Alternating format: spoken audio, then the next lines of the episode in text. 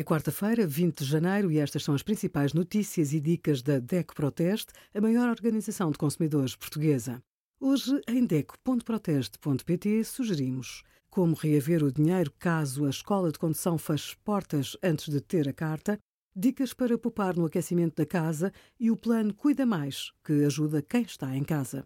O Governo aprovou novas alterações às moratórias de crédito, adiando até ao final de setembro de 2021 o pagamento das prestações da casa e do crédito ao consumo para fins de educação e formação. A adesão a este regime pode ser feita até 31 de março.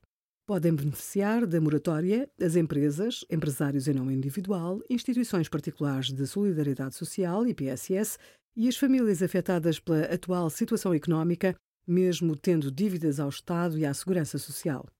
Estas não podem, no entanto, ultrapassar os 5 mil euros.